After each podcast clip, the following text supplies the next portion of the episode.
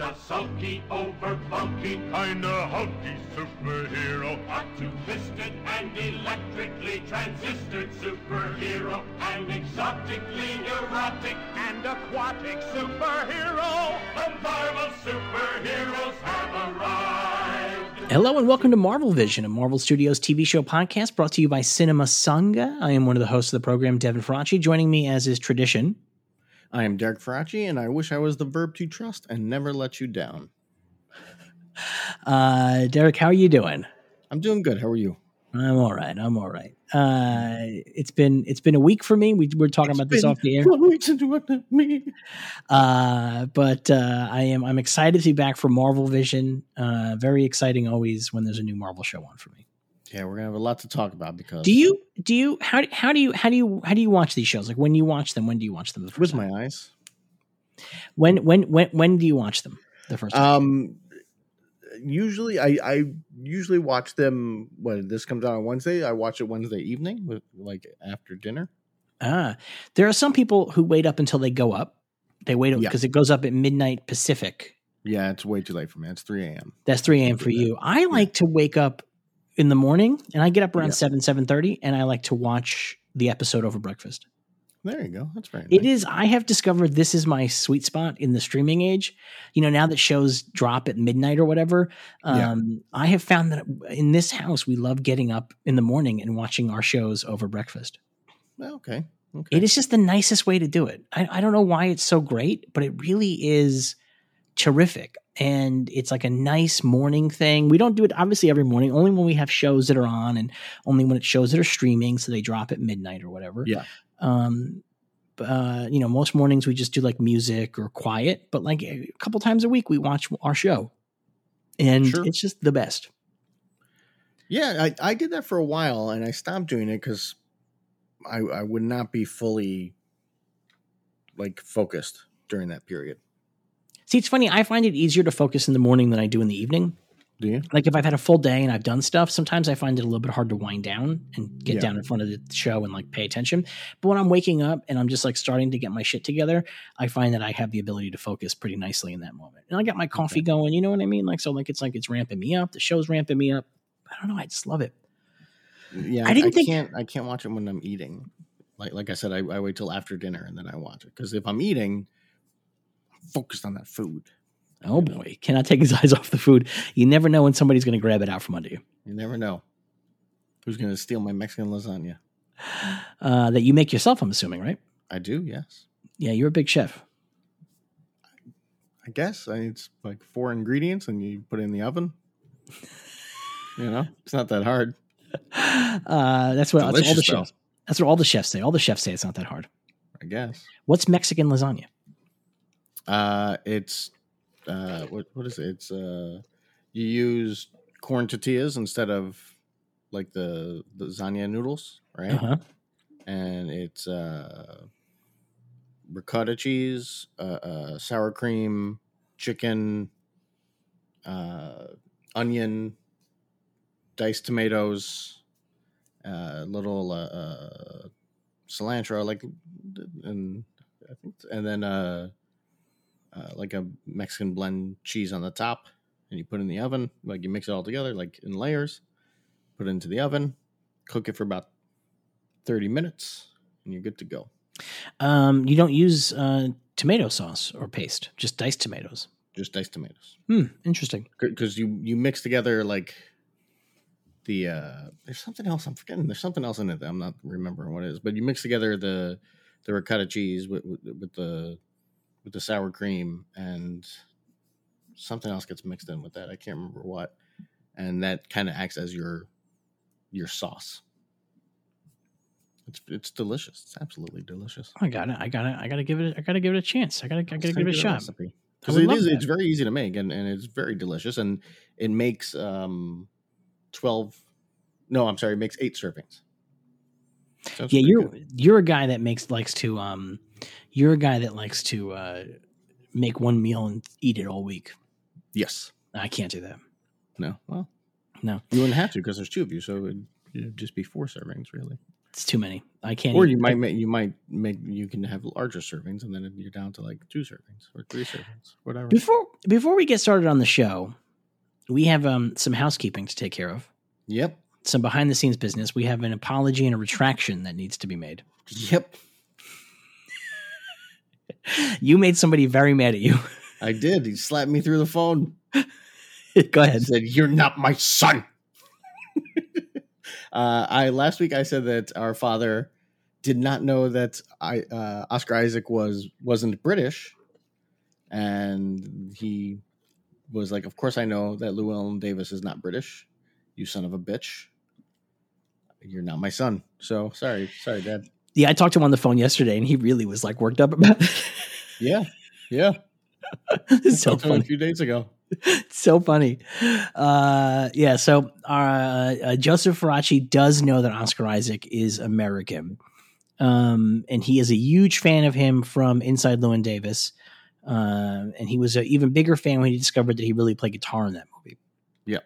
So it's very important to specify this that our father uh, is uh, who is not in heaven yet, but he uh, is aware of the nationality of Oscar Isaac.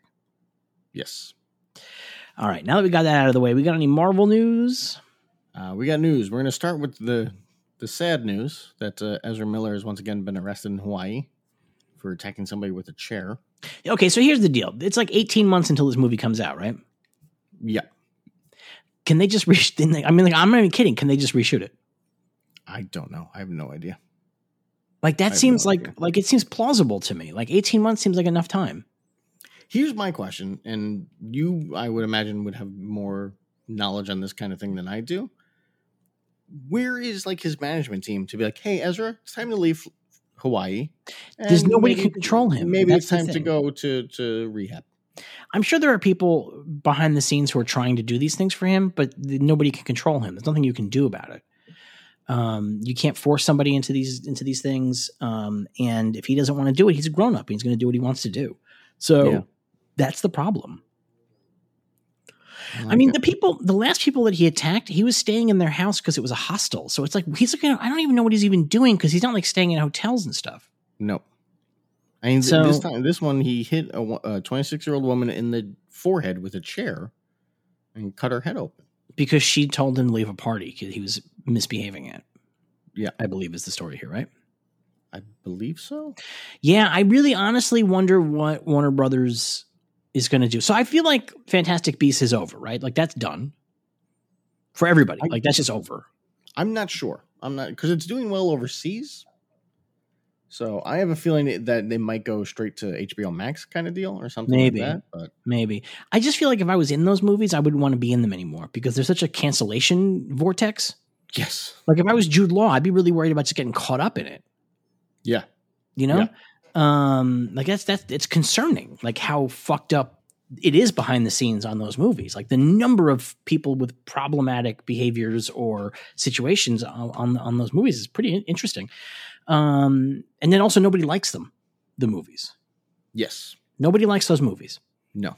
Crazy they made three of them because I don't think anybody's ever liked any of them. I mean, the other two made money.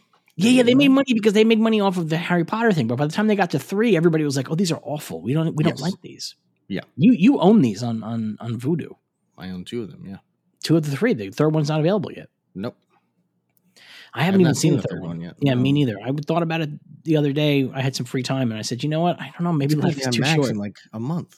yeah, that's the thing, right? So- Um, but the Flash, right? So he's never playing the Flash again. Like if he like like if they don't cut him out of the Flash movie, they're just not going to use him anymore. There's no I- I- way. I wonder about this because there's the Robert Downey Jr. of it all, right? Like he could clean up and turn around. Robert Downey Jr. Or is- are we in an age now where there is no turning around? it doesn't make a difference because Robert Downey Jr. took it. It takes years. Yeah, It's not just a thing that you can just do over the course in between making two movies. Yeah. Downey Jr. needed to really hit rock bottom, needed to go to jail, needed to do all these things and come out the other side. And remember, Robert Downey Jr. couldn't get um, he couldn't get uh, insured on Iron Yes. Man. like they really had to go to the mat for him. Like so, that's the thing. So with Downey, he had all these problems. He was Is that unemployable. true, by the way, That is true. Yeah. Because he was making other movies. Was he not insured on like Wonder Boys? Which came out like less than a year before Iron Man? Like, The- I mean, it's I I think because it was an indie movie or it was a smaller movie, either he wasn't insured or the insurance wasn't as big a deal because he wasn't the Okay. lead. Yeah. Um, I mean, he was a lead, but he wasn't the lead, right? Yeah. So I mean, I don't know. I mean, I I just know that it's with crazy how everyone in Wonder Boys is now in the Marvel universe. if you go to any movie from the early 2000s most of them are in the marvel universe the stars i mean like it's very there's almost nobody left um so there were nobody left to be in these uh movies that will surprise us i, ca- I can't imagine who will surprise us ever again The- um the, the remaining cast of Dazed and Confused. but uh, I just don't see because there's two things about Ezra Miller. One is that he's so problematic, right? And he Yes. won't stop. And two, nobody cares about him. Like he's Yeah. not a huge star. Like Johnny Depp, like operates in this like weird zone. Yes. He's a big star. And so, you know, he even though Disney finally eventually like pulled away from him and and Warner Brothers pulled away from him, it took a long time because he's such a big star. and, And, and they only pulled away from him when it was like, oh, he's not making money. well, that's the other thing, right? So like once Yeah. once he began to not quite make the money, but uh, nobody cares about Ezra Miller. I mean, I No. don't mean like I mean like in box office, like he doesn't Yeah. open a movie. He makes no. No. difference in the bottom line of a movie. No. But So, I, I- mean, Robert Downey Jr. wasn't opening movies before. I know, but Robert, but look what Iron Man was. Iron Man was a C-list character. Like that's the whole Yeah. thing about. Yeah. We always forget that about that first movie. Downey wasn't a, a s- wasn't a big star anymore, and Iron Man was not a big character. Yeah. and Marvel Studios is not a real studio. No. I mean it It was the was guy- because the they guy had who their made own Elf. money. Like, exactly. It that's was the how guy who old he made was. Elf and the guy who produced, who was one of the assistant producers on the X Men movies, right? I mean, Yes. like, Yeah. so that's that's the thing about the first Iron Man. So that that's the That's origin so story. Crazy. It is I crazy. cannot wait for the Paramount Plus miniseries about it. in, like, But, 30 uh, years. Hopefully I'm but still nobody- alive. Nobody cares about Ezra Miller, so they're just going to replace him. I mean, there's just no, there's no value in not replacing him. Yeah. So Mike Faced is out there just waiting for the call. yeah, I know he really could be a good Flash. He could. Uh, he has that like he has the same Ezra Miller physicality. So Yeah. um, you, that's why you could just reshoot the whole movie, and any scene where you don't see his face, it's Ezra Miller, and any Yeah. scene where you do see his face, it's Mike Face. there you All go. right, what what else we got? Uh, bridging the gap between Marvel and DC in some ways, uh, Barry Keoghan was also arrested. Uh, he was arrested in, in, I believe, Dublin for drunken intoxication. Uh, I- I but he gotta did say not something. Cause a scene. He was just uh, being loud. I got to say something. It really, I have been drunk in Dublin, and I think you really got to work at it to get arrested. you really got to work at it. Yeah. yeah. yeah, he was arrested on the morning of Sunday, April 10th, in Dublin after complaints from a resident about a man outside their window. When they arrived, he was just hanging out drunk, and uh, he didn't do anything. He was like, "Yeah, it's all right." Good for him. Yep. Good for him. uh, Six forty-five a.m. He's drunk at six forty-five a.m. He was that's a that's drinking all night kind of deal right there. I imagine. One time, uh, I Released was without charged and issued with a fixed charge notice. I don't know what that means. good for him. One time, I was in Ireland. We were in, I want to say Belfast, right? And we were out drinking, and it was like a it was, it was a movie set visit. We were there to s- visit the movie City of Ember. Um, with it started by Bill The Murray classic. and as Bill Murray and Saoirse Ronan when she was like fourteen. This is Okay. like one of her first movies, and we interviewed her, and it was like so clear she was like a great actor. Like it was crazy to interview this kid and be like, "Wow, this kid has it." Um, but we The- the- went by out. the and way, the canceled as of today, Bill Murray. Bill Murray having troubles. Uh, Mm-hmm. I'm surprised it took this long to catch up with him. There's a lot of stories about Bill Murray.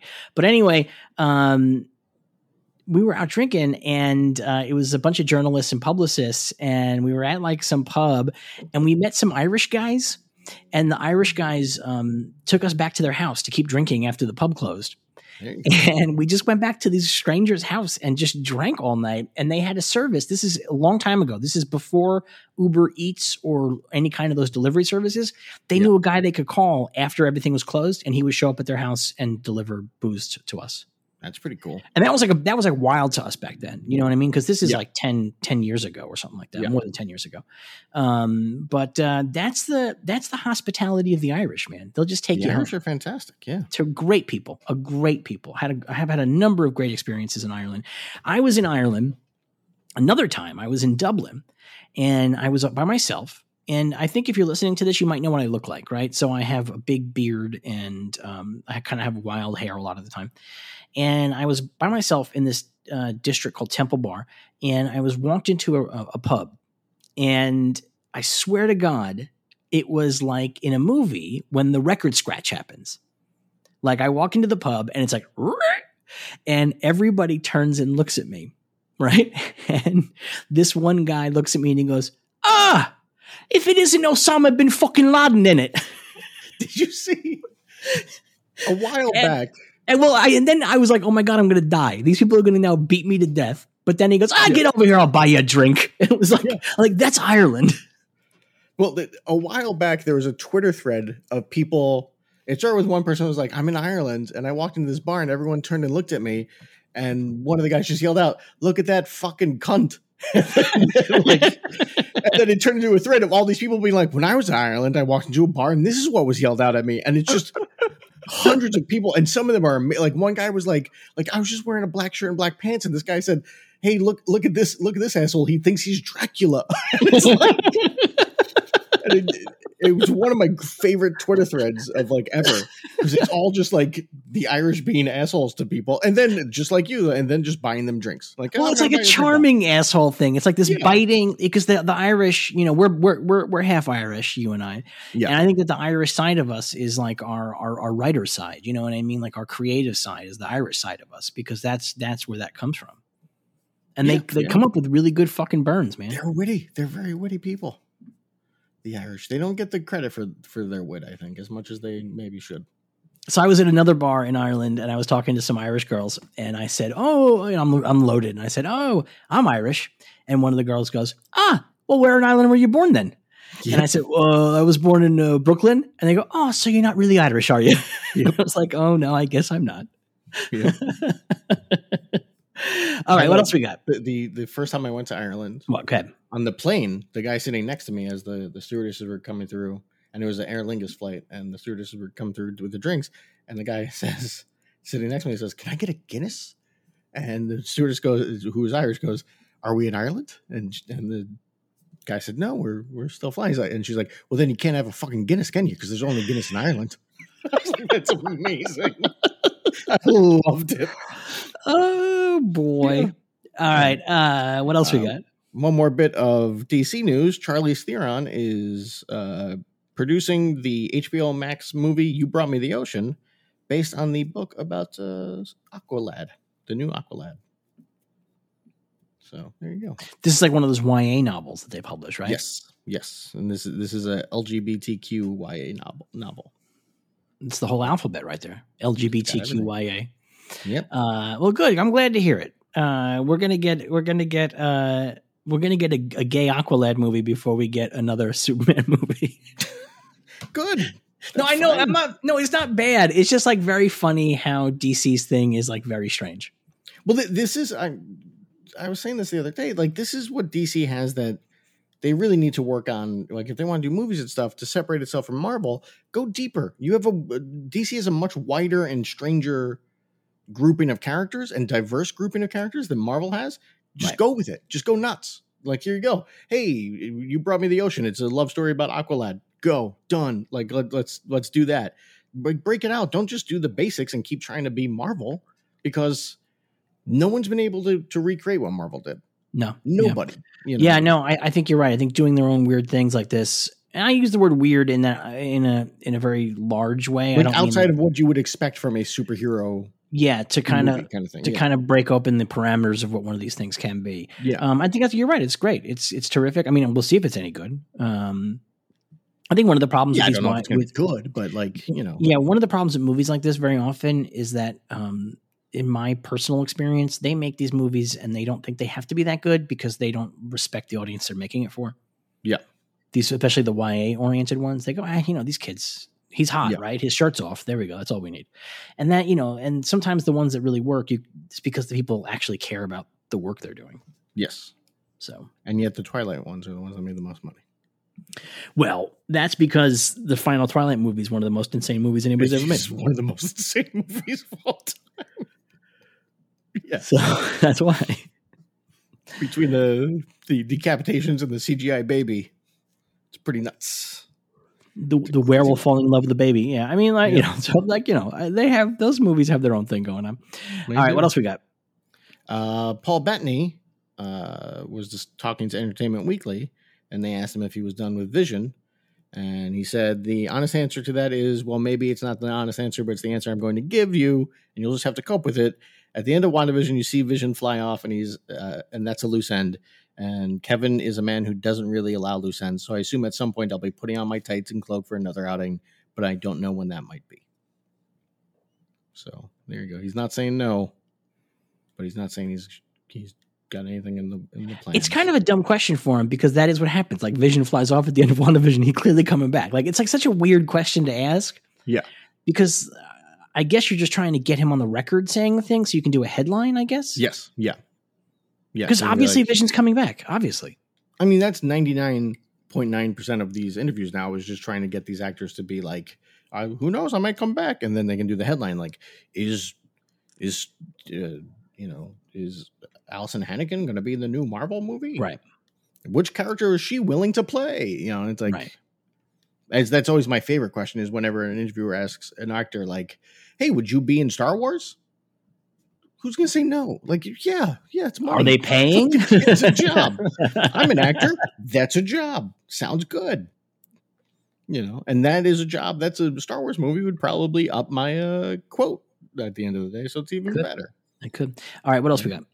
uh, spider-man across the spider-verse is moving from 2022 to 2023 I don't know why I felt that that 2022 was um, optimistic when they na- dated it. I, it felt really optimistic to me, and 'Cause it was I like four months ago that they dated it yeah, and which is like we had never heard about it. Like, and all of a sudden it was like coming in a couple of months, and you're like, huh, Mm. Yeah. that doesn't usually how this animation stuff works.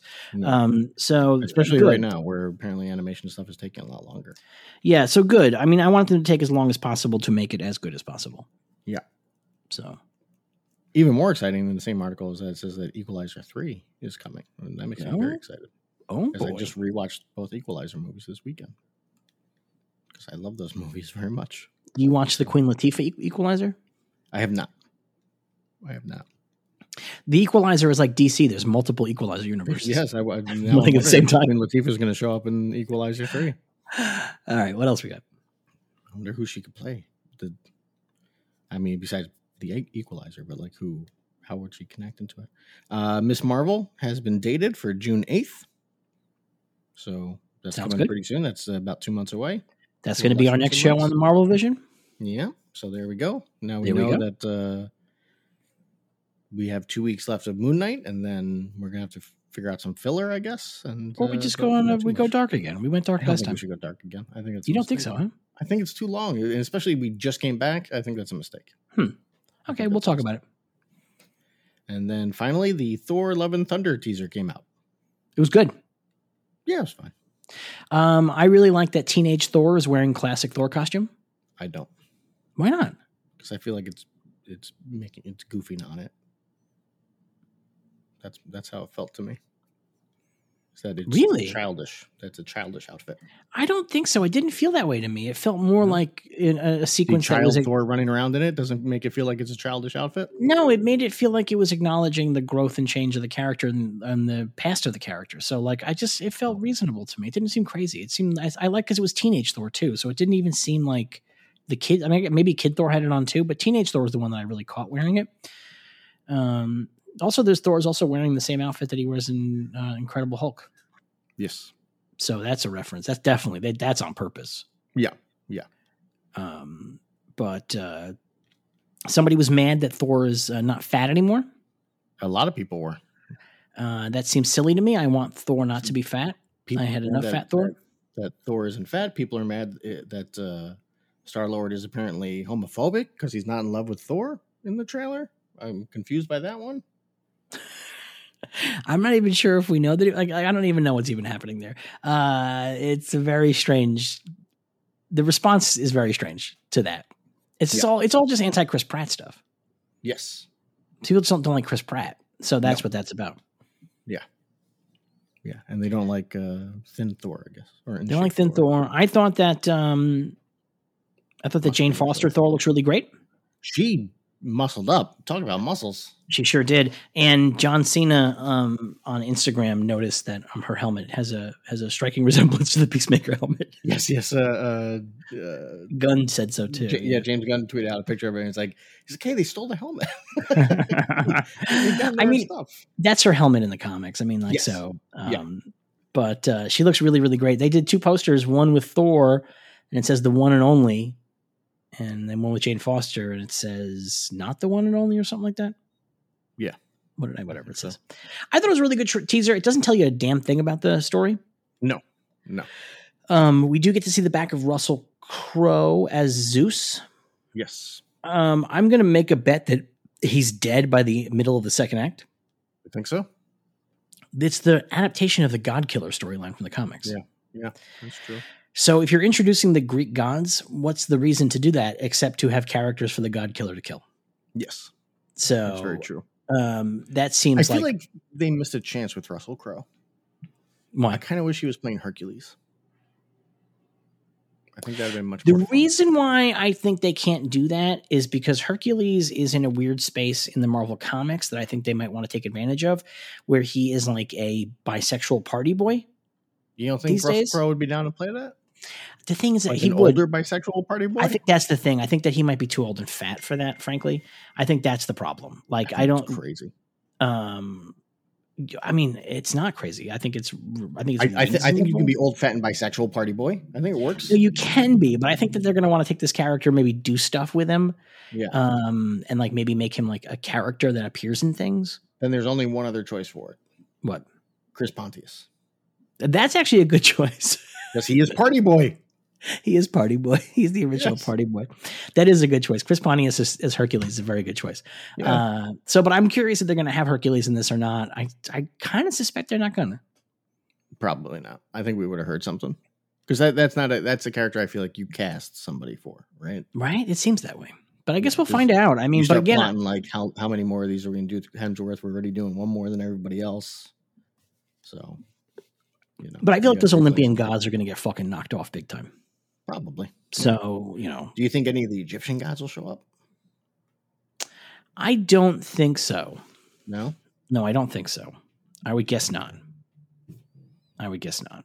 The other controversy from that trailer is uh, that they did a direct shot from the comic, and people are very upset by that. Yeah, I don't really understand why they're mad about it. Um, I think, I That, like, uh, the artist should be paid for it. And it's like, well, he was. He drew the comic. yeah, I disagree with you on this. I think the artist should be getting money from the production as well. I, I Um, believe the artist should be getting money from production as well. But the idea of like he did this panel and they put it in there, and they should pay him. No, they should pay him because he did the story that they're taking it from, not just because Right. they used the panel. Like, No, yeah, I think Marvel doesn't do a good job paying the creators of these original comics. Um, No. DC does a pretty good job. DC does a better job. They get less complaints, but there's still apparently issues. I have a friend who created a minor character for DC Comics who ends up in a lot of stuff. Yeah. And he's like, he's like, he gets constant checks for it. Like, it's just like, it's like very, very good for him. Yeah. Well, I, I mean, that's the the Jim Starlin thing where Jim Starlin talks about how he got paid more for KG Beast, who doesn't even appear in costume in Batman v Superman, than he's ever gotten from Marvel, and it's like that's insane. Right. And they're not even inviting him to the premieres and stuff. I mean, Yeah. so no, it's Yeah. very bad. The way they behave, the way they do this stuff is very, very bad. Um, Yeah, I, I guess Marvel like five grand is what you get. I think is what some creators have claimed. Off And the that's record. some of them. I don't even think that a lot of them get it. Um, but uh, I thought that that recreating that panel was great. I thought it was cool. It's a great panel, and it's a very Yeah. cinematic panel, and it looked really great in live action. Yeah, that was my favorite shot in the entire trailer, and then I was like, oh, no wonder why. It's straight Yeah, from exactly. a comic. There you go. But uh, I do hope the creators get paid. I really like. They really do deserve. I would, yeah, quite a bit. I would like I would like for Marvel to fix their fucking act on that. And then actually, one thing I totally forgot about, I didn't have this down, but I'm going to bring it up anyway as a bit of happy news. Uh, Flash and Wonder Woman writer Bill Messner Loebs is uh, he finally has a home. Oh, Him good. and You've Blake. talked about him on this show before a couple times. Yes, he's You've- my you've had- uh, favorite writer, yeah. and he's been going through a lot of hard times for about 15, 20 years. Yeah, he really has. He's been like homeless, right? He's been he's been homeless. He's been living in a hotel with his wife, and he's been working at a like a Panera. And this is one of the ones where it's like maybe they're not giving these guys enough money at DC because uh, characters he created for Flash have shown up on the Flash TV show, so I, I would think he would have gotten money for that. But unless maybe he didn't hit them up for it, because with with DC you have to send in a, a notice, be like, hey, you used my character, give me money. Right. So maybe he didn't do that. I don't know. But uh, with the help of many, many people and uh, Hero Initiative, he now is living, him and his wife are living in an assisted living home, which seems very nice. And I'm really happy for them. I'm very excited. That's good news. That's very, very good news. And I Hooray. might meet him next month. I have to decide. You're going to go to the assisted living home? Well, no, he's going to be at the Michigan Comic Con. I might go. Go, I got to see. I got to see. go, go, go and spend money on him.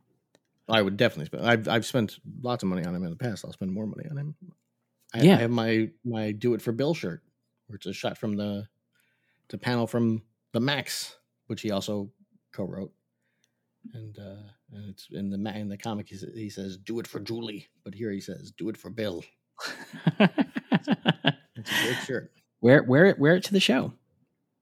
I wouldn't do that. That's weird. All right. Is that everything we have for news? That is everything. I'm trying to remember if I saw anything. I don't think I did. I don't think I saw any other uh interesting news pieces. I think we I really, saw like rumor stuff that I just don't. Again, I just don't like the rumor stuff. You know, where it's like this Right. is who's in Doctor Strange. right. You get, but get on my Patreon so you can find out who's on Doctor Strange. Yeah, that is what people uh definitely do. Uh, Which I feel like personally, if I was like a scooper guy, I'd be real careful what I put on my Patreon because those people are paying me. Like it's not just putting it out on Twitter, which is one thing, but when people are paying you, if you're wrong, then I would imagine they'd stop paying you. it is a really interesting conundrum, isn't it? But I think some of these people are um pump and dump grifters. They're just Yeah. going to make as much money as they can Yeah. and uh they're going to move on and uh you know, get it through. So, And they can always be like, I guess that scene got cut. Oh, it must have been cut. must have been cut. cut. The other Look Thor at what poster, Bruce by the Campbell way. said about how much they refilm stuff all the time. Uh, the other Mm. Thor poster, the tagline is "The one is not the only." That's the tagline for the Jane Ah. Foster poster. There you go. Yeah, I don't think there's any um interesting other interesting news. So I guess we should just do uh, our trivia. Trivia. What is the Red Skull's real name? Shit, I used to know this. I don't remember it. I'll give you the four options James Smith, Jaron Shriek, Jorah Sch- Smits, Johann Schmidt. Johann Schmidt. Yep. Probably because the other four or the other three sound horribly fake. uh, that one's way too easy. That one's way too easy. Uh, although Jane Foster is a nurse in the comics, what is her profession in the MCU? She's an astrophysicist. They just have physicists, but I'll, I'll accept. it. Okay, Who played the Hulk in the MCU prior to Mark Ruffalo? Edward Norton. Norton. There you go. All right, that's our trivia One for of this the week. options for that one is Matthew Lewis. I don't know who that is. They just made up a name. They just straight up made Because the it. other ones are Eric Bana and Ryan Reynolds, which are at least are actors. I don't know who Matthew Lewis is. and Eric You Bana. think that's had like the played- writer's buddy or something? He's like, Eric- I'm going to stick in my phone. Maybe Eric Bana had played the Hulk. So that's like a trick question, right? There. That's a tricky one. Yeah. So All right, are you ready to talk about the latest episode of Moon Knight? it's just Marvel doing the same crap over and over again. Yep. God, how many Marvel shows and movies do we have to watch where a guy rips open the face of a mummy and shoves his hand down his thro- the mummy's throat? Seriously. All right, let's do it.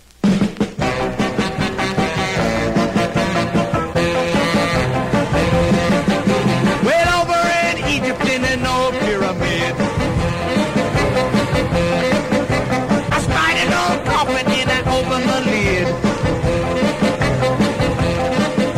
I jumped a big mummy who was mad as could be. He started to put a little curse on me. Moon Knight, season one, episode four, The Tomb. Um, our cold open this week is um, Khonshu's little statue being placed in a cubicle, like in a nice like IKEA Billy um, shelf shelving unit, I think. And it's placed in there, and we see that he is not alone. There's a bunch of fucking Egyptian gods in there. and they're screaming. And it makes us wonder are the uh, the members of the Ennead who are still running around are they doing sort of a wild coup against the rest of the Egyptian gods? I mean, we there's no way to know how long they've all been locked up, right? Right, there's no way to know. And so that makes us wonder though. Like like there's like Anubis is in there. Like these are like gods that like people know about, right? So I wonder if that's what we're supposed to be learning from this that in fact the guys that are running it if like Osiris is actually sort of locking up all the rest of the Egyptian gods on purpose. I mean, I, I suppose that would make sense. That- Yeah, it that's kind of the feels path to that way, go. right? Yeah, yeah. I hadn't considered Um, that. You know, I was very impressed with this opening shot, by the way, Why? where it starts upside down and then Oh, yeah. it pan- it turns over as it's panning back with the guy walking. Like that's an impressive shot. I thought that was really cool. It was good. It was a good shot. Um, I think it's a good shot because of the the inversion sort of gives us a sense of what's coming at the end of the episode in a lot of ways. yes, yes. Um, and uh, we then cut back to our main characters. Layla is trying to get Mark up, but he is knocked out after having lost Khonshu last episode. And um, it turns out the bad guys are not done with him. They are coming down the the dunes in their jeep. Layla does a whole thing where she hides from them and then comes out with a um, flare, and Yep. she fakes them out with a flare real um Jurassic Park business. And then she comes behind with another flare and throws it into the truck, and the flare explodes the ammo, killing. I don't think that the would guys. happen. I do not think that would happen either. like like that happened. I was like, I really hope that in reality, ammunition isn't that volatile. yeah, I think that the one of the premises of flares is that they're not like that flammable. Like that's part of the premise, I think, of a flare. Yeah, yeah. Like it's not just it's not just going to And, set and everything also, around it on shell fire. casings are not that easy to explode. I don't think. Yeah. So I- you know, Yeah. it's a It's it's, cool, a though. nice it's a cool moment, but it is I think does not it does not seem to me to make physical sense. No. And it definitely No. sets up that if this was like a video game, her special thing is flares because throughout this whole episode she's using flares on stuff. Like that's definitely her like her her extra spot, her extra weapon or whatever. Is Uh, flare. so uh, Mark wakes up. Um, or is it Steven that wakes up? Steven. Steven wakes up, right? Yeah, Steven wakes up. And um, they continue on the desert to the temple, the tomb of Amit. And so on the way, Stephen kind of gives some info to Layla that she doesn't like, which is that um, Mark had said that once they're done with Khonshu, um, that he would disappear. Yeah. And Layla's not happy about that. And she's like, Oh, so he was just gonna leave me? And Stephen's like, Well, has hasn't he already? Yeah. Very cold. Very cold. well, he's very confused, I think. Yeah. You know. Um, I think is this when he explains to her that um the reason why Mark is doing this is because he's afraid that Khonshu is going to make her the next Avatar, right? This, No, this is that. that's not no, what- it's that's later. not during this. That's later. That's right before Okay. they go in the temple. Well, they go, they find their way to the temple. Um, it feels to me like there's a scene missing from this episode. You think so? Is it them with the goat? What's what do you mean then with the goat? Well, they they they park and then they're like, we're gonna have to walk from here, and they're walking through the canyon, and there's a goat like on the ridge, and and Steven's like goat, which is what he did the last time, and that that's how you know Harlow is nearby is because there's a goat. Oh, uh, well, you know I'm what? making It's that int- up. I don't know if that's actually what they were trying to do. with I this, don't but think that's, what it was. I, think thought it was, just like, a cool, it was just a Goat. cool goat moment. I wonder honestly wh- would not be surprised if they were just filming and that goat happened to be up there, and they're like, get a shot of that goat. Well, because this is what I think is missing. There's I, either a scene missing with Harrow and his men going into the tomb. Yeah, Uh, that's one. Or the other scene that's missing is these two come up on the camp, and the Yeah. camp is totally empty.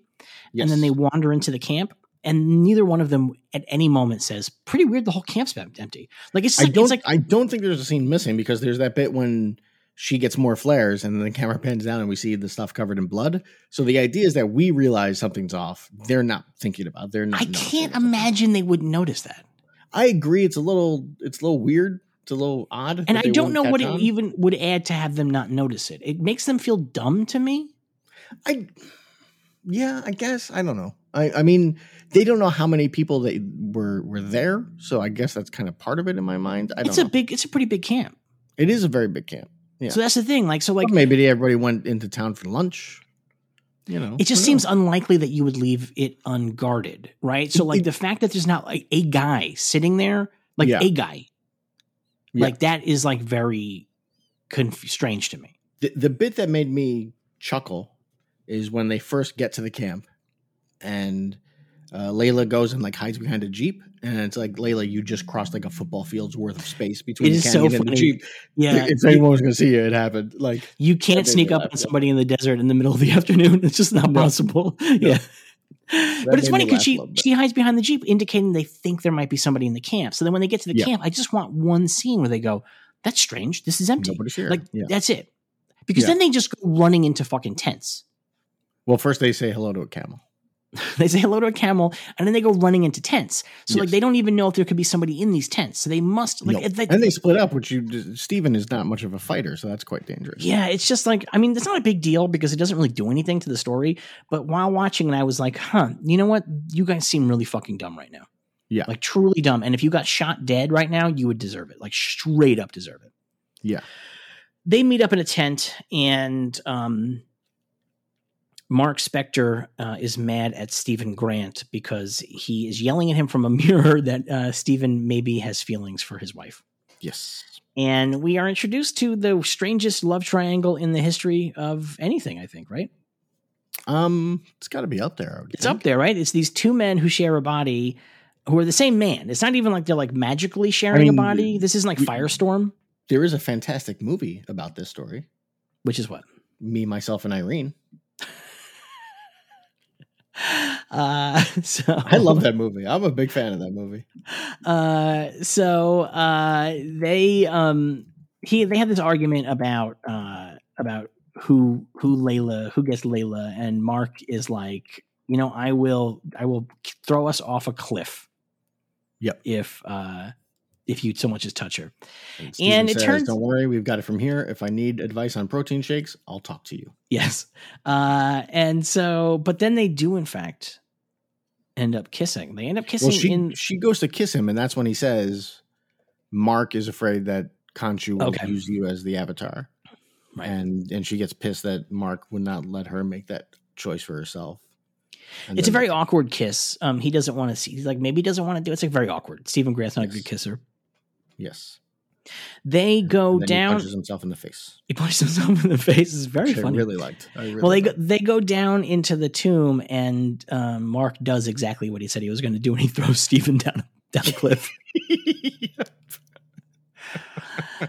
What does Uh, she say before she goes down that he's confused by? Because I am also confused by what she says. Where I she's actually like, have no idea. she says I like couldn't like make like, it out. like bungalow or something, and he's like, what? And she's like, I can never tell when you're joking. I'm like, are you not? I don't know what. Oh, oh, oh, she says, um, "Well, we have to belay down," Oh, okay, okay, and he doesn't know what that is because he's never done this kind of stuff before. yeah, yeah. And but Mark Spector does it all the time. So Yes. like, um, so they Which go this, down. this shows that his theory that he has muscle memory because Mark has done things is untrue. Yeah, and uh, he um they go down and and and uh Stephen Grant is like blown away. Like he's like so blown away. So excited. Uh he comes down and he sees a statue and he says uh it's gorgeous and Layla thinks he's talking about her, but he's in fact talking about this statue behind them. She Yes. has made a mark on the statue uh, in memory of her dead father. yes, So this show, we talked about this last week. I really am intrigued by the fact that this show is telling Moon Knight's origin in only exposition scenes and only little pieces at a time and not connecting them back to each other. that's all. Like, gonna I- change next episode. What? That all changes next episode. You think so? Uh, I believe uh, uh, Aaron Moorhead and Justin Benson said that the next episode is is Mark's childhood and origin. Okay, good. Because I'm not, it's funny, like knowing the origin from the comics, I get every one of these references, but I do feel like if I was a normal person, I might be very, very confused Yeah. because the way that the characters talk about it, it doesn't feel like they're telling us mystery points. Yes. like usually on a show when they talk about mystery points, you know they're talking about a mystery point, so you go, Well, okay, this that's a mystery episode point. does when when Harlow shows up to to Layla and he's Why like, do you keep calling him "Don't you know-" Harlow? Isn't that his name? His name's Harrow. Oh, Harrow. I, I wrote down Harlow. Gene Harrow. Harlow. What? yeah, I don't know. Uh, what do you want from me? Come on. this is this is, this is We're over a this is- year into no. this. Everybody knows my deal. Uh, yeah, no, he does. He gives more of like a, a solid answer to some of these things. Like they've dropped stuff about this before, but I think that the way they dropped it, I just it didn't feel like building mystery. It just felt like semi confusing exposition. Yeah. because Okay. there's a way to do it that feels like building mystery. Sure. Um, but I just it didn't feel like that to me. So they go into the tomb and they get down and they see that they are in a place with a lot of um, different uh, passages. And Yes. it's not really clear which way they're supposed to go. But Stephen Grant somehow, uh, somehow Palpatine returned. And uh, Stephen Grant somehow figures out. I, I honestly don't know how he figures this out because it because doesn't make there's six passages, and the the eye has six points or something. I mean, come on. Like like I don't mind it because it's like fun. Do you know what Yeah. I mean? Like that's like there's like a lot of fun like um, Indiana Jones Tomb Raider stuff in this episode that I don't I don't really mind it. But if you Well, sit down and he- think about it, they do that with something else in the episode too, and I can't remember what it is, but where he's like, he's like, blah blah blah. That must be this, and it's like, really, Like, really, that's- must that be wow. that? Wow, that's Um, quite the connection you made there. But that's also, Uh, I mean, that's so basic for like your your action adventure story where it's Oh, just yeah, a guy yeah, yeah. knows this stuff, you know. No, I 100%. You don't So- want them sitting around for not being able to figure out. It is just funny that there's like not like like you might think there might be like another like um You don't want them to do when I played Uncharted, and after like five minutes, they'd be like, uh, "Google, what, what, do I- what is this?" And then you know that wouldn't work as much. That wouldn't be as much fun if Stephen Grant's just googling the answers. Uh, so he figures out that the temple is built in the shape of the eye of Horus, and he figures out that the um, Horus is like Horus is like a, a mascara underneath his eye. That's the tongue. That represents the tongue. Each of them represents that one of the true? six senses. I don't know. Because it was cool. I was like, "Oh, that's interesting," but I don't. know I if Oh, that's honestly, true or I not. honestly, don't. I suspect it's not true. Um, Well, whoever came up with it, good thinking. no, it's good thinking, and they've realized that the tongue refers to the avatar who speaks for Horus. So that I like must he tries be, to be sexy when he says it. He's like the tongue. It's like, no, Uh, Stephen, no. that must be where the avatar's body is, and that's probably where the statue is going to be. Yes. So they begin going down that passageway, and we get some pretty good walking down tomb stuff. Yep. And um, they end up in this um, big room with a couple of uh, sarcophagi, and uh, there's blood and flesh all over the place Yes. and there's bullets too. They find bullets down there, and they're like, "Who are they shooting at?" See, that's why I think that I wanted them to talk about this up top. Do you know what Yeah. I mean? Like to like the, when they came down here, they were already on the path of like something is going on here. Yeah. um, I would have liked that. I can more. see a discussion in the writers' room where they're like, "Should they see something up top?" And the the decision being like, "No, because Steven's not going to go down if they see blood and bits." No, no, and not even the bullets." blood. I don't mind they don't see the blood. Like they like the camera pans away from her and it shows one of those tools that they use to pull the brains out of mummies. Yeah. Covered in blood. Um, I don't mind that we only see that, but I just wanted the two of them to recognize that it's strange that the camp is empty. Okay. And I can't imagine they didn't write that. Like I just I honestly can't imagine they didn't write a sentence. They might have cut it, like for the purposes of just moving the fucking thing along. I don't know. Yeah. Yeah. But I just it's hard for me to imagine you writing that scene and not saying having having Layla go, huh, nobody's here. I guess we can check all the tents. Do you know what I mean? Like for supplies. Like I like it's Yeah. just it's just anyway. Break the So- boxes. see if there's pizza in them. So they they they there's a blood trail that leads from one of the sarcophagi into the hallway, and the blood trail leads to a looks up to be a recently defleshed skeleton. Pretty new skeleton. yep. And Steven's like, we are not going that way. And so uh, they figure out that they can go up. There's like a whole thing above. And so Steven goes up and he discovers a v- very fresh, like Egyptian priest wizard setup. Yeah. And he's very excited about it, even though there's like a severed arm in it. Yes, he's very excited. He's very excited about it. I'm surprised he was excited about the severed arm. Um, but as that's happening, it turns out, it turns out there's fucking living mummies. Yep. And they go, It's pretty good. and it creeped me out every time that happened in the. Yeah, episode. they do this What is clicking. They do this clicking. I wonder if the Yep. premise is that the mummies don't have eyes, so they're doing like radar sense with the clicking. that? Oh, see, I thought it was they don't have tongues, So they're just knocking their teeth together. so they're just like, like the back of their throat. Their tongue is just kind of like plop, plop, plop. is how I Could took be. it. It's creepy as hell. It Um, they're creeped pretty. me Cool. out. It's pretty cool looking. It's a cool looking um, mummy, and we see it. great looking. We see it kill the guy who was the detective from a couple episodes, who who brought Stephen into Harrow's little Yes. utopian community. It kills him, and then it disembowels him. It puts its hands inside his guts, and we hear a lot of squishing and stuff. And Yes. it's pretty intense. It's pretty great. It is And then pretty it- intense. And then it puts him into a, a like a vase. yeah, which is so what it's they used to basically do, right? pre- They- it's that's what they prepping used to him do. yeah, they would pull the organs out and put them in these vases. Yeah. It's prepping him for mummification, basically. Um, so the mummy ends up finding Layla, and Stephen distracts the mummy, and then he drops some shit from up on top on the mummy and says, Says, I squished it. I I squished it. it. He's so excited. Um, they split up. Yes. So Layla ends up eh, out by this big cavern and she begins doing a very classic Indiana Jones like creep around the side. Like there's like tiny little footholds that she can go on, like a tiny little path. And um as as she goes, uh there's a really great fucking bit where she is being chased by this mummy. And then all of a sudden it comes busting out of the darkness behind her and grabs her and pulls her in. And then she comes back out screaming and it pulls her back. Very good um, jump Yeah. scare. and then very she comes good out job again. It do- they do that twice, where she comes out of darkness, pulled back in, comes out of darkness, pulled back in, and then comes out a third time, and she's holding the mummy's hand. Yeah, she has torn the mummy's hand off. The mummy's going to use its own bone to stab her. Yeah, that's pretty awesome. It's pretty good. That's pretty badass. It is pretty good.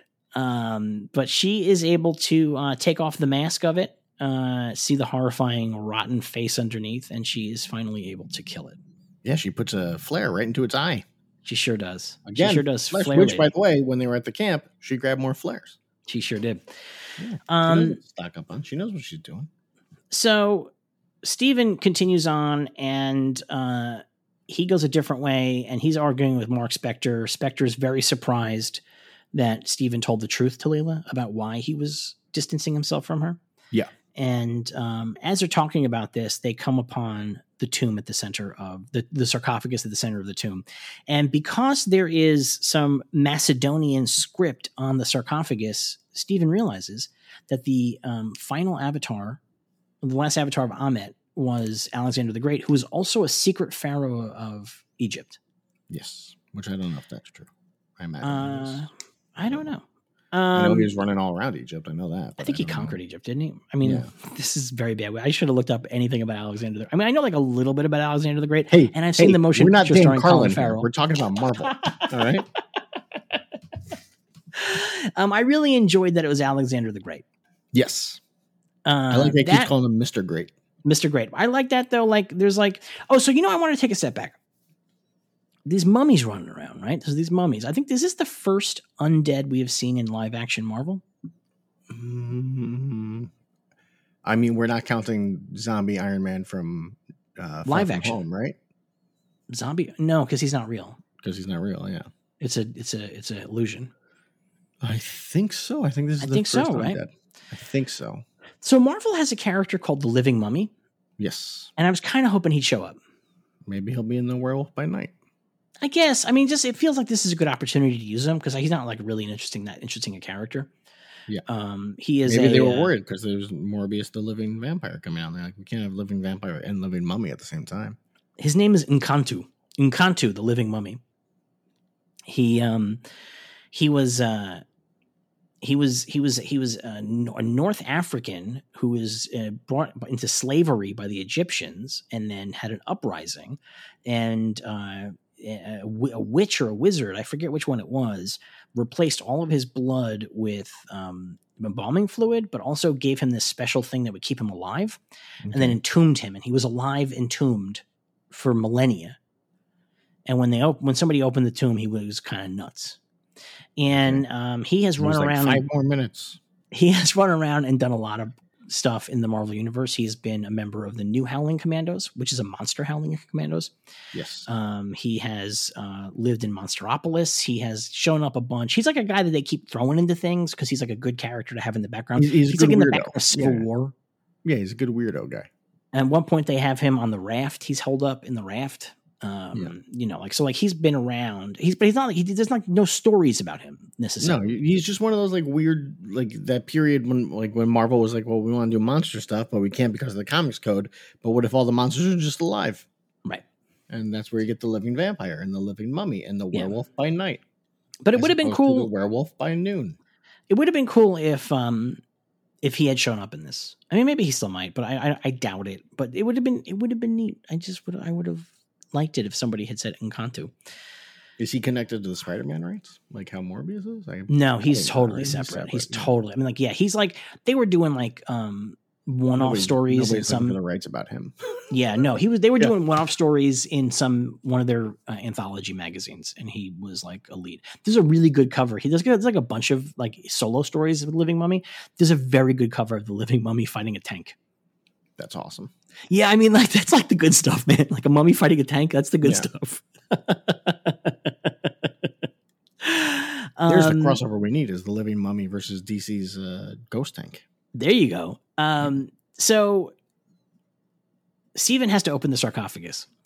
Um, he's very strong, it turns out, Yeah, you because know, he is no able to problem. just shove that sarcophagus lid aside, Yep. no problem.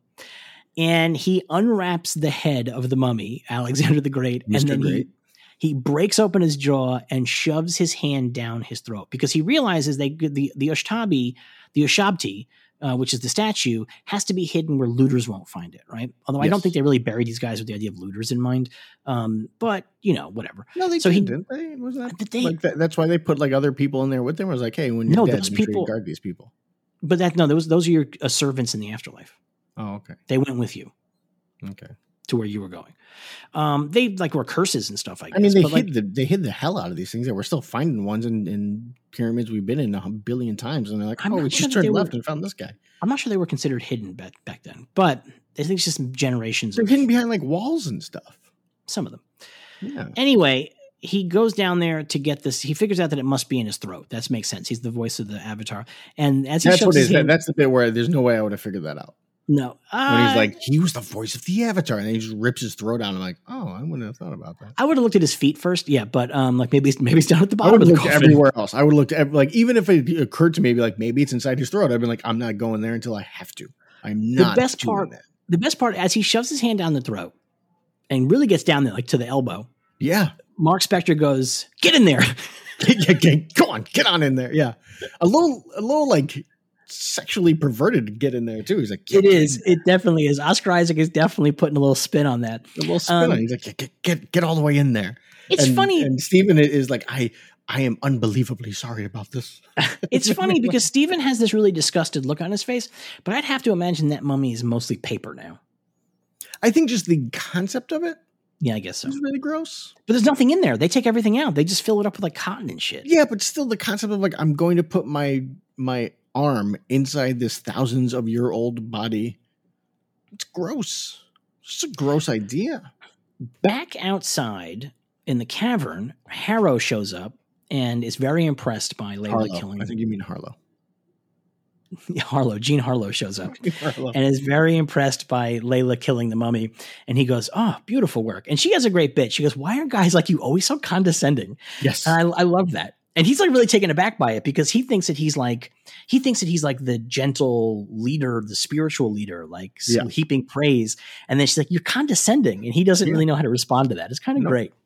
Um, uh, I think that uh, Ethan Hawke does a really good job with it. And then he begins going into the psychology business here again and he starts throwing stuff about her dad at her, including your dad be so proud that you're one of the people to prove what he always suspected that the gods walk among us. And then he starts talking about her dad's death.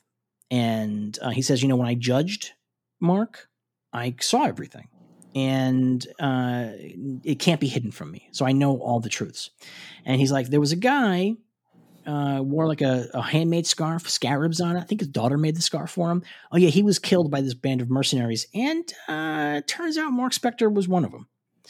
Mark and Spector so, remembers that day well. He said, yeah, Mark Spector remembers that day well. He's like, he really talks around it, right? Like he doesn't say that Mark Spector killed the guy, but like, you know, he remembers that day well. So uh, it is, it is, it is a pretty good. Um, as my buddy John Barry would say, "I'm not saying, I'm just saying."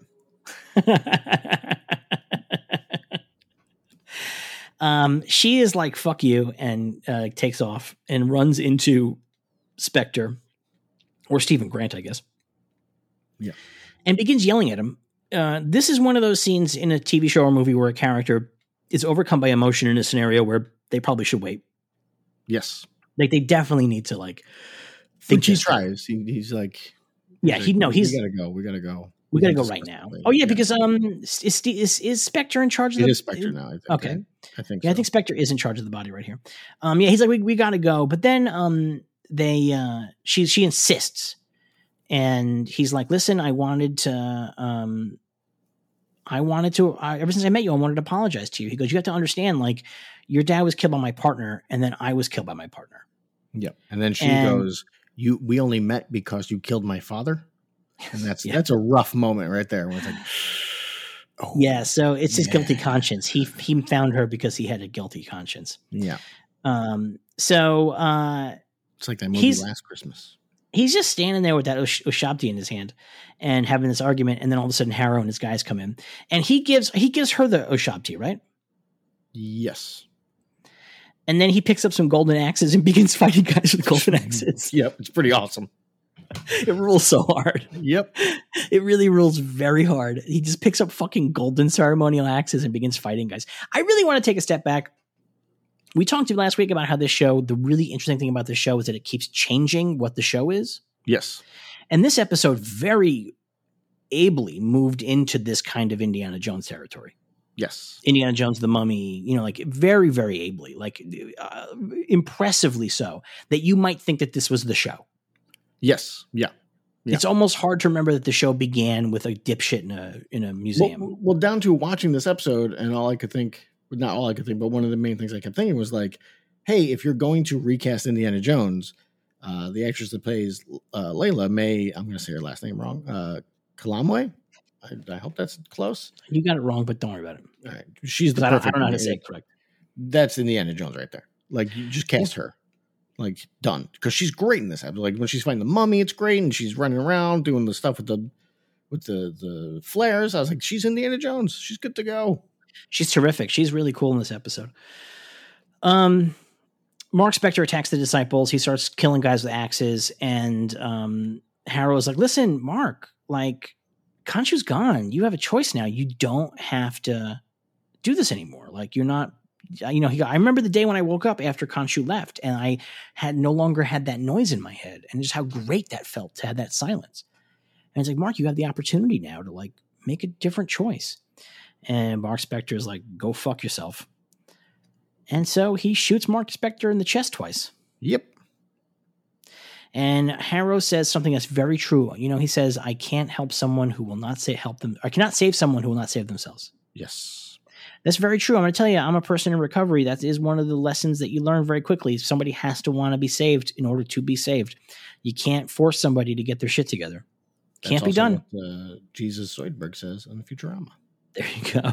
Help us, Jesus. I can only help those who help themselves. really great bit where Mark falls backwards into a pool of standing water and then sinks in and then floats down into darkness and then heads toward a light and zooms in towards the light and then the camera comes into the light and the light turns into a flashlight Yes. and the entire aspect ratio changes and the film format changes. Yep. And all of a sudden we are watching a guy come through a it's like funny because like at first I was like, is this a flashback to his origin? Is that what's happening here? And then I was like, this looks like shit.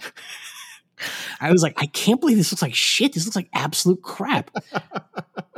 and it turns out what we're watching is a VHS of a motion picture called Tomb Buster. Yes. It's about British archaeologist Stephen Grant, Yep. who is currently busting an Aztec tomb with his with his trusty sidekick. And uh, then we pull out and realize that this movie is playing on TV in in uh, in, a, in a in a mental ward. Yes. So now I, I was reading some people talking about this on Reddit, and they said, "What's happening at the end? Has everything been in his head?" No, he's And I dead. really, I really had to say, "Do you not understand how to watch something like?" like I don't know what to tell you here.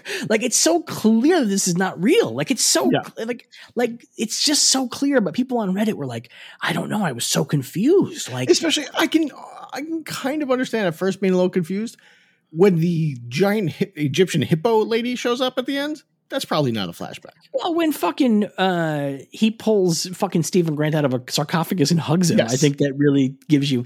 But what we are in, we're And in a it says, "What's the last thing you remember?" And he says, "Being shot." Yeah. That should probably do it too. Yeah. Uh, but also just the very layout of the place. It's a totally all white environment. yes. Everything is white, like really shockingly white. And Yeah. um, throughout it, we see little things that are callbacks to previous episodes. There's the- Primarily, everyone in there is somebody who we've seen before. yep, So, and like we see the cupcakes, and we see the Al the Alpine Village, and we see all kinds of other stuff that are callbacks to e, previous episodes, that, to, Yeah. to things that have happened. And we see that Mark Spector is sitting um, in a chair. He is fucking totally zonked on Yeah. sedatives. He tries to get out of the chair, but he is he can't. falls down, drops his toy. Layla comes to him and is like, "We had to turn off that movie because we've watched it seven times this week. It's too many times." Yeah. And uh, then he goes in to see his doctor. Well, before his- that, something very important happens. I What's think that? is very important is they're playing bingo, and she Yeah. looks at his card and she says, "You've got bingo. We've got bingo." And she takes the card, holds it up, and goes, "I won. I have bingo." I think that's very important. I thought it was really interesting. The bingo caller says, "Looks like we have a winner." Before she said, "I won." Yes, So Yes. I mean, that's part of the surreality of the whole thing, right? Obviously, like you know what I mean. I the think cause there's and more to it. What do you think? So um, Marvel I put out think a bingo a bingo she's an poster. avatar. You I think she's an she- avatar? I think that's, or at least in this moment, and, and there is definitely weird stuff going on. It's his fear of her accepting becoming an, an avatar of Khonshu. And that's why it's you have it, we have it, I have it, Right. you know. And Interesting. and the, the the person calling out the numbers, obviously it's not actually, you know, the actor that voices Khonshu, but it is Khonshu. And that's why it's like, I think we have a winner before she says anything. Worth noting that this um insane my theory. asylum, this insane asylum comes from the Jeff Lemire run of Moon Knight, which the showrunners have said was very influential to them. That that that that run begins with Moon Knight in an insane asylum. Yes. Um, so that's like definitely what they're calling back to here. That Yeah. that run of comics. He he had Sweet Tooth, which was a Netflix show. Did you watch Sweet Tooth? First season was great. Can't wait for the second. Very excited for I- the second season. I just didn't watch it. I my Oh, I girlfriend really watched it and loved enjoyed I it. loved Um, it. Yeah, I mean, I it's like one of those ones. It's like very funny. Like it's one of those ones I know is good, but there's just something about like the post-apocalyptic seven episode thing where I was like, I Yeah. feel like this is going to be a little too slow for my taste, and I'm maybe tired of post-apocalypse right now because I live in it. Yeah. um, They actually that- the show I thought had a really good pace to it. That it Yeah. moves really well because each episode is a different location and a different place and different people showing up. right, So that really helps out. right. You know, but uh, yeah, I liked it. I really liked it. I'm really looking forward to the next season. Um, so he goes in to see his psychiatrist, who is none other than Gene Harlow. Yeah. Harlow, with the new haircut. Harlow. Harlow. and they have this conversation um, where uh, first Har- Harrow is like, "Oh, it was so fun to pull out my old VHS machine to watch this movie. It's Tomb Buster."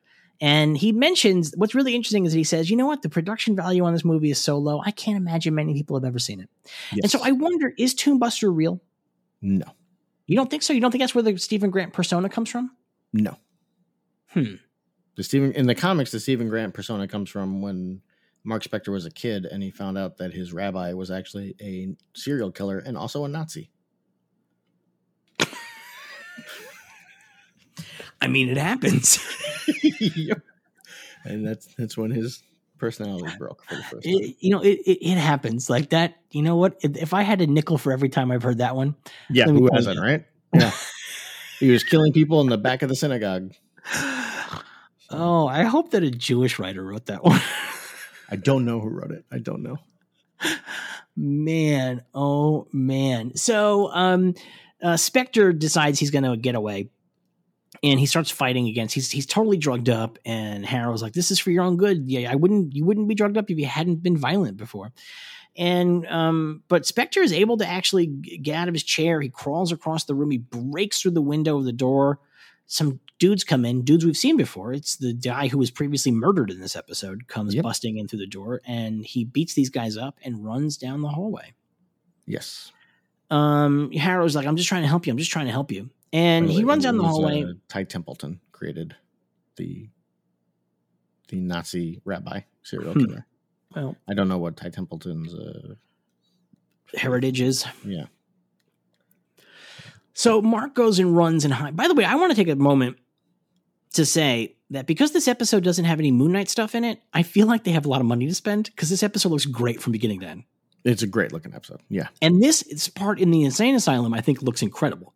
I just want to say, you might remember last week I said I'm going to be really bummed if we go a while without Moon Knight. I was not bummed. I think this movie. Yeah, this I don't think we're episode- missing anything. It does not feel like anything's missing. Like I think a lot of times in a show like this, if like the character doesn't have superpowers for an episode, it's like a lot of fucking putzing around and talking. Or you know, like the first Thor movie. Right. Yeah. Um, but this though, he's just doing shit. He's just doing fucking Indiana Jones stuff the whole episode. Yeah. It's fucking Yeah. rules. And Layla steps up and is killing m- mummies and stuff. It's awesome. Yeah, I mean, like nothing, none of this would have been improved by Moon Knight appearing. No. No. Like it's just it's just a good fucking adventure story happening in the middle of this show. Yes. Um, and then this stuff in the insane asylum, I think that this is probably the, some of the best looking stuff Benson and Moorhead have, have ever shot. I, I I don't I don't know what like what what their lenses they're using are here, but it looks really cinematic and grand. And they're shooting in these little hallways. I'm assuming they're using some kind of like anamorphic lens that's really doing a fucking lot of work here because it looks incredible. They keep the the camera really steady Yes. um, which I think also really helps make it feel really grandly cinematic. Um, and uh, so, And, and they Spe- play a lot with uh, uh, I can't think of the right word, but like the the fo- point at like focus. You know, where Mhm. like usually Marvel stuff, y- usually the focus is very flat, very straight. Where here they're really using like the focus to to focus on things and whatnot. yeah, pretty it's cool. really really good. It really looks great. And so he hides in this room, and in this room there is a sarcophagus, and somebody's banging on the inside of it. So Mark opens it up, and out pops none other than Stephen Grant. And um, none other when I- than Oscar Isaac's brother. Apparently, oh really? that's how they did the shot when they hug. Oh, that's great. Well, I thought it was really great that they hug Yes, I love that. That was really because there's nice. another take on this where they fight or they like are Yeah. at, are at And he's odds. like, you but they- try to they- take my my wife. yeah, You Uh, but tried they to destroy hug. my life. Yeah, they It's hugged. I really like it. really wonderful. yeah, it made me happy. Um, so they realize that they're both remember being shot, that this is not real, what's happening And to they're both them. so excited to remember it. Um, and then they go back out into the hallway and to try to continue to escape. And they go by another room with another sarcophagus where somebody's banging off uh, like like crazy in the sarcophagus. And if you listen real carefully, you can hear somebody order a cab. Boo. Boo. Why? Uh, That's what it's, he quite, is. it's quite clearly uh, Jake Lockley in there. Yeah, and he's a cab His- driver. He is a cab driver. It's his it's Yeah. his it's his third persona um, that probably has been appearing, but with, with nobody knowing about it. It seems likely that this is the We- guy we who's been know- killing people. Last episode, right, where A bunch of people right. get killed, and Mark thinks that that, Steven did Steven it. did it. and Steven's Steven like, says I didn't Mark do did it. So somebody was in charge. Yeah, Um, it's really interesting uh, the way that this show has these two episode little mini arcs, right? So like we had like kind of a, a kind of a Mark Spectory mini arc right now. Yeah. Like we had like the adventure mercenary like action stuff that's Mark Spector. We had the first two episodes it's Stephen Grant, it's like confused and stuff like that. Oh, speaking of which, in the first episode, when we first meet Stephen Grant, he's talking to this little girl about this mummy. Yeah. And she says to him, How did it feel when you were rejected from the field of the reeds? And he goes, Well, I'm not a mummy.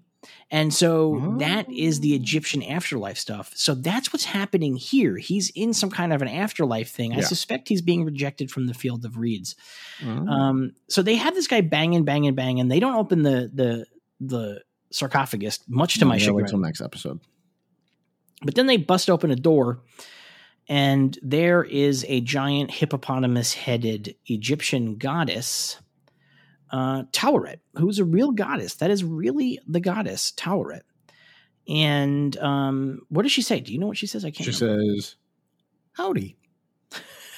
I believe she says "howdy." She says like "hello" or "howdy" or something. Oh, no, like she says that. hi. She says hi, Yeah, and then they scream. and then that's the end of the episode. Yes. Talret's a real um, god, right? So that's a real god. And Talret's a really interesting god for a couple of reasons because she's the goddess of uh, childbirth and fertility.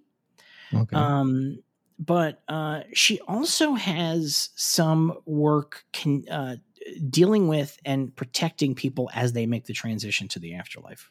Okay.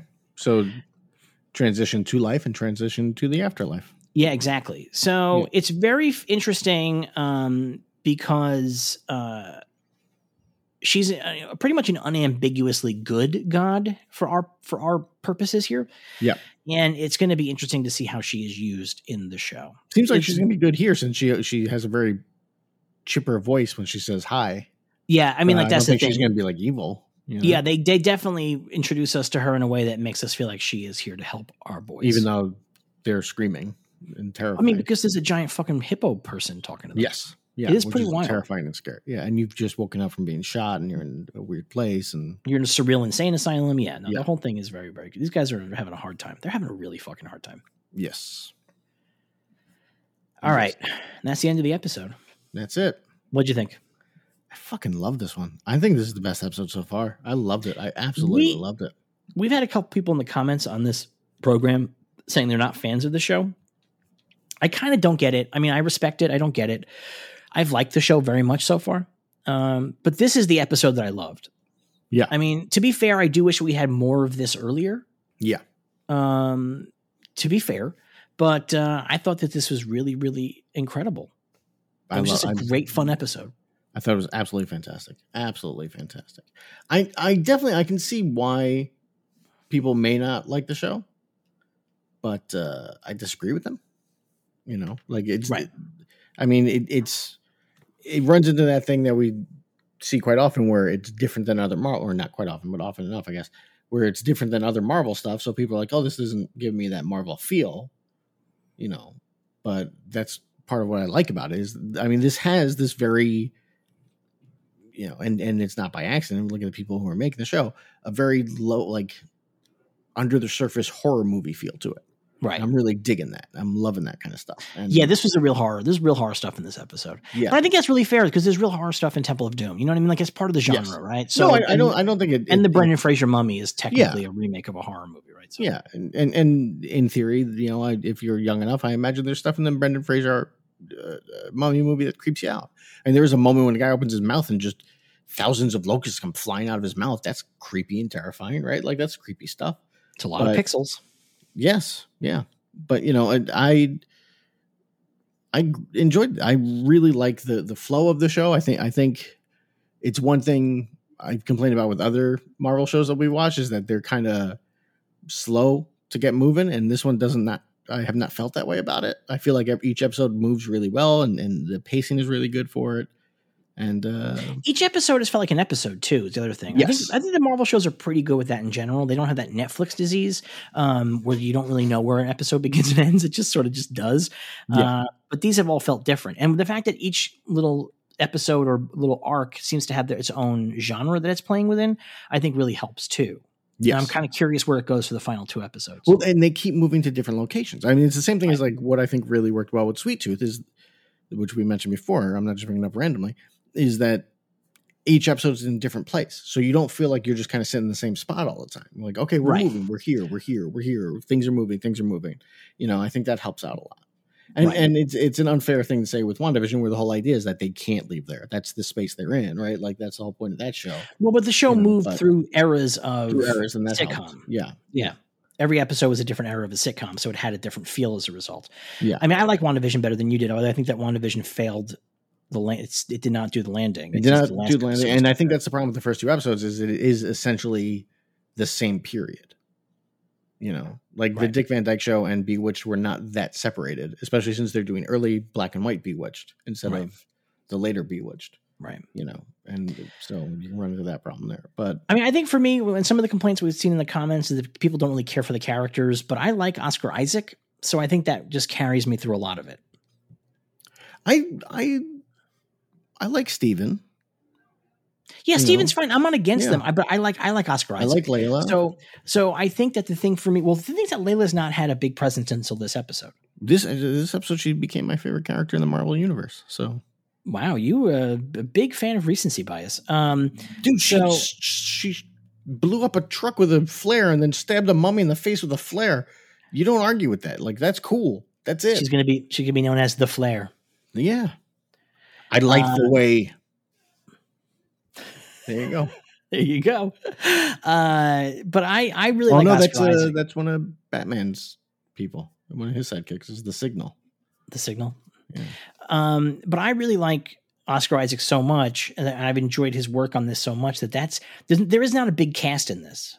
You know what I No. mean? Like that's the thing. There's not like a big supporting cast in this, um, but I, I I've not felt a problem from that. Um, but uh, you know, I, I I liked the show, but I thought this was an excellent fucking episode, and I am very excited to see where it goes in the final act. I think that it's really done some stuff. I thought last episode I had some problems with some janky pacing we talked about that. I had some problems, some transitions, and some decision making that characters made. I didn't really always understand what, what what was motivating them forward. This episode, I didn't have that problem.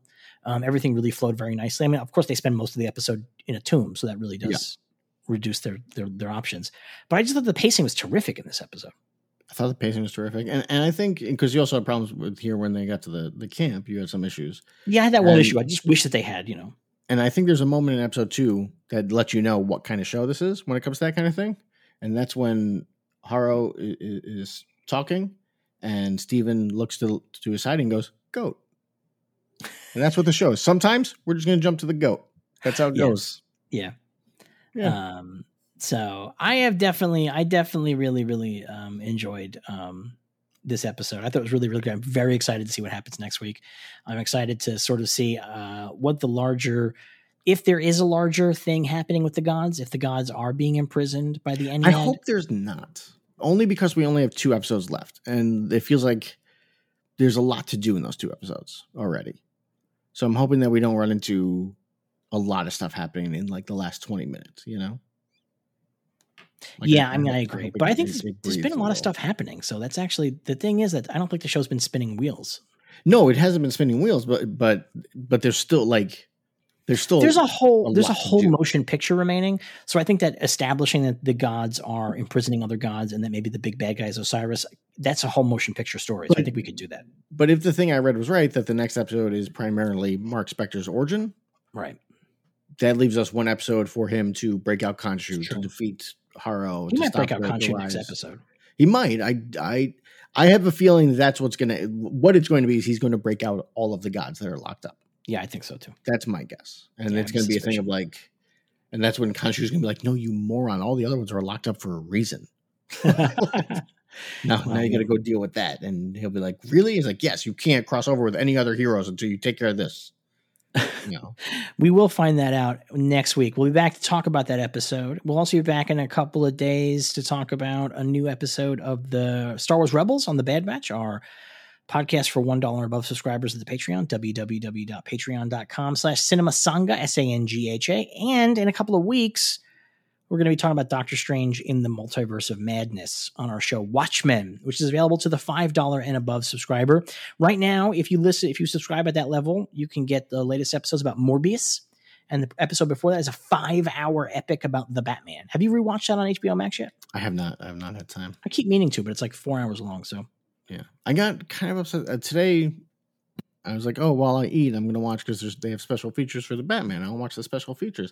I didn't realize it was all just like one minute snippets of like, "Hey, I played Catwoman," and like that's it. It's like, well, that's I'm not. yeah, gonna it's just watch all those. EPK That's lame. stuff now. I This is thought it all, was it's all gonna be garbage. better than that. Yeah. So, I need to uh, watch the commentary track on Eternals. That's up now on Disney Plus.